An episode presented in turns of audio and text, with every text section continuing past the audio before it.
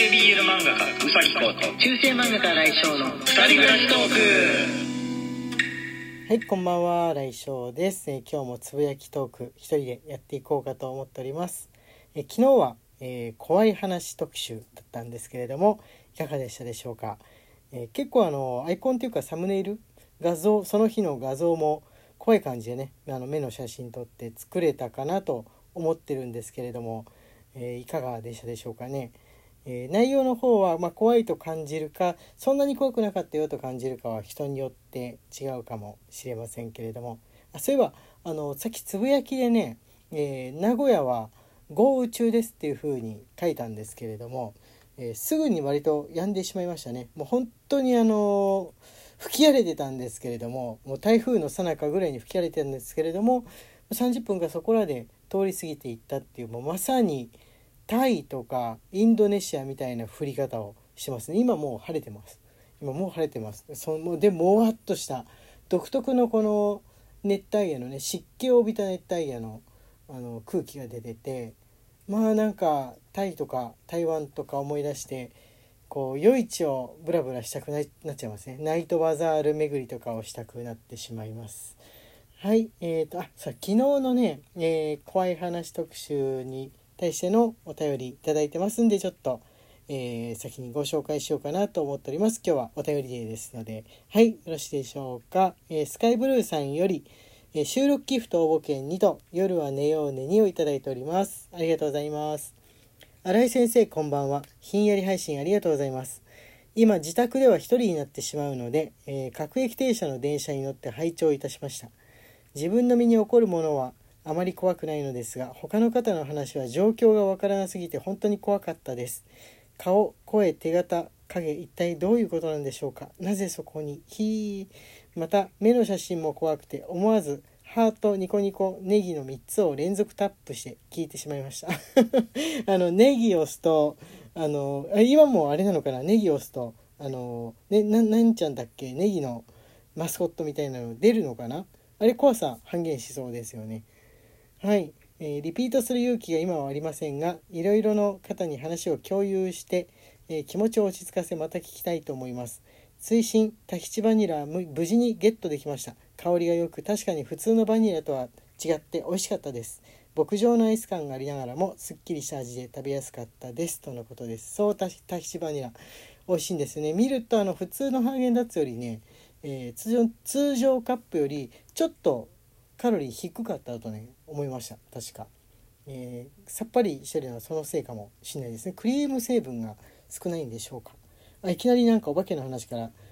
バニラの話にずるっとずれてしまったんですけれども、昨日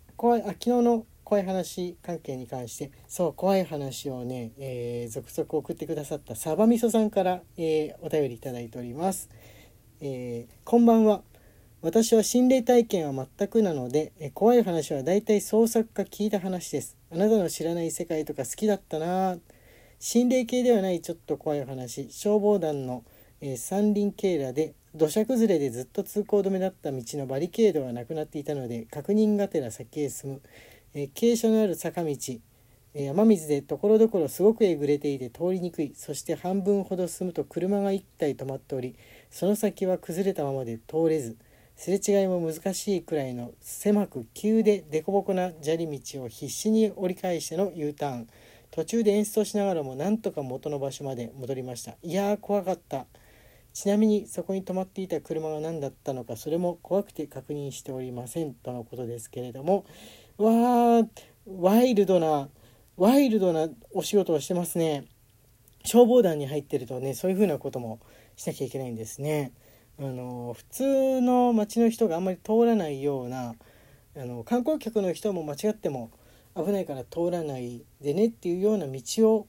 あれなんですね、通らないといけなかったりとか、いや気をつけてくださいね、ほんとサバみそさん。ちなみにあれですね、創作だということが分かって、サバみそさんのこのお化けのショートストーリーの力を見せる形になったんで、今度恋バナとかをテーマにしても、もしかしたらサバみそさんがこう恋のショートストーリーの力を見せてくれるかもしれませんねっていう風に、なんかネタ振りしたりとかして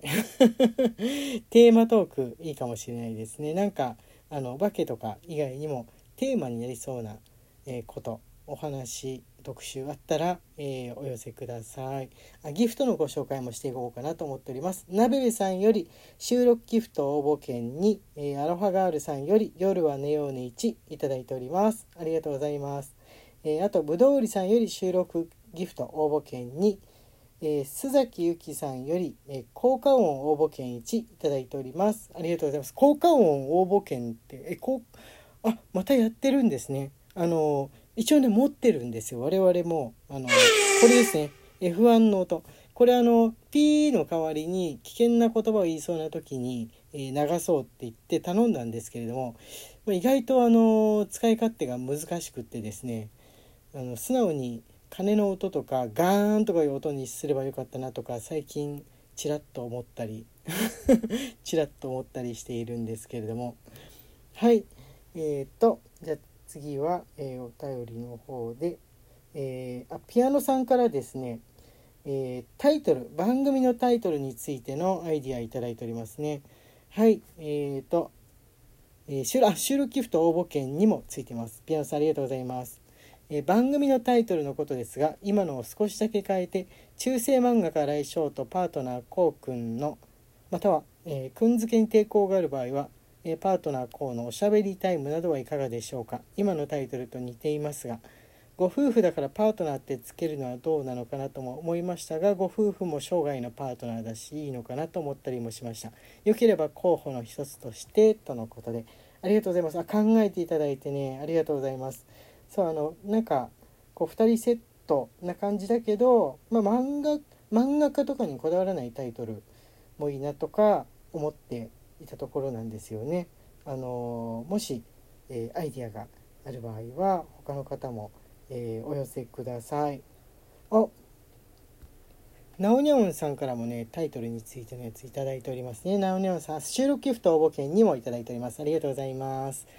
いつも配信ありがとうございます。タイトルですが、いつかこうくんが戻ってきやすいタイトルがいいですね。私のアイディアは荒井家の二人暮らしトークはいかがでしょうか。一人で配信してても二人暮らしなのは間違いじゃないので、今のタイトルに近くて使いやすいかと思います。どうか二人が心地いい毎日を過ごせるように祈っていますとのことです。なおにゃんさんありがとうございます。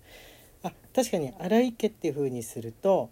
一人で配信していても荒井家は荒井家だし、猫ちゃんに関する配信してもね、猫ちゃんも荒井家の家族ですので、含まれるわけですね。にゃんとかも総じて含まれることになるので、これありなのかもしれないというふうに思うんですが、皆さんいかがでしょうか。なんかそういうアットホームな感じのねタイトルだったら、教えてください。まだ時間大丈夫ですね。きなささんより夜は寝ようね1いただいております。きなささんありがとうございます。いつも助言をありがとうございます。娘が起きるのはだいたい午後2時だというので、今日は夕方に娘と役場に行く予約を入れました。出てきてくれたら夕飯を食べつつできるだけ話を聞こうと思いますとのことです。娘さんと頑張ってあれしてください。心のなんて言うんでしょうね、糸をより太く、より温かく、結びつけてですね、必ず切れはしませんので、根気よくなんて言うんでしょうね、今時の親子だと一生過ごしたい友達みたいな感情に近いところまで行けたら割と成功なっていう時代なんじゃないかなとか思うんですよね。自分たちの親との関係とはまたちょっと違う時代が来ているんじゃないかなと思います。親と子で、受けた文化の違いが、少なめじゃないですか。大きな概要は変わっててもですね、アニメを見て漫画を見て、芸能人の番組を見たり、ゲームをしたりとか、青春のあり方変わんないんですよね。子供時代のあり方とかも自分たちの世代の親の子供の頃ってなると、いわゆる戦後復興期だったりとか戦中だったりとかしてもう根本が違うから、共有しにくいところが多いお家も多いと思うんですけれども、今の親御さんとお子さんっていうのの間柄だと、時代や年号が違うだけで、同じような別のバージョンの同じようなものを過ごしているわけですので、友達っていう風にタイムアップしたら友達になれるかもみたいなものがいいんじゃないかなと俺はね思っちゃうんですよね。はい、でも子育てしたことないからこんな無責任な発言かもしれないけれどもごめんなさい、そう思っているっていう風な感じでございます。はい、みけこさんより共感しました1いただいております。みけこさんありがとうございます。悪役令嬢おじさんは面白いです。これあれですね、悪役令嬢系がすごい増えすぎてるっていうお話に関してのやつですね。それより広告によくあるファンタジー西洋貴族社会が舞台の婚約破棄から始まる悪役令嬢ものが多くて、どれがどれなのかわからない作品がほとんどです。かっこ悪役令嬢の中の人、ふつつかな悪女でございますがは好きですとのことですが、悪役令嬢おじさんを自分も読み始めました。あれ異色作品だねあれ異色作品ですね。面白いですね。想像の斜め横行ってる感じで、もう基本的な状態がおじさんじゃないですか。その心の中身が出てる割合が多すぎるじゃないですか。それも結構いわゆるハゲ課長みたいな感じなんですけれども、綺麗なおじさんじゃなくてっていうのが、主人公の年齢見たらだいたい自分とね同じぐらいの年で、こういう姿で表されちゃうの自分の世代っていう風にちょっとぶっちゃけ衝撃は受けましたけれども、はいおすすめでしたね、悪役令嬢おじさん。はいって言ってるうちに時間がやってまいりました。お便り募集中ですので皆さんお寄せください。中世漫画家荒井翔のつぶやきトークでした。今日はこれにて、また明日よろしくお願いします。ありがとうございました。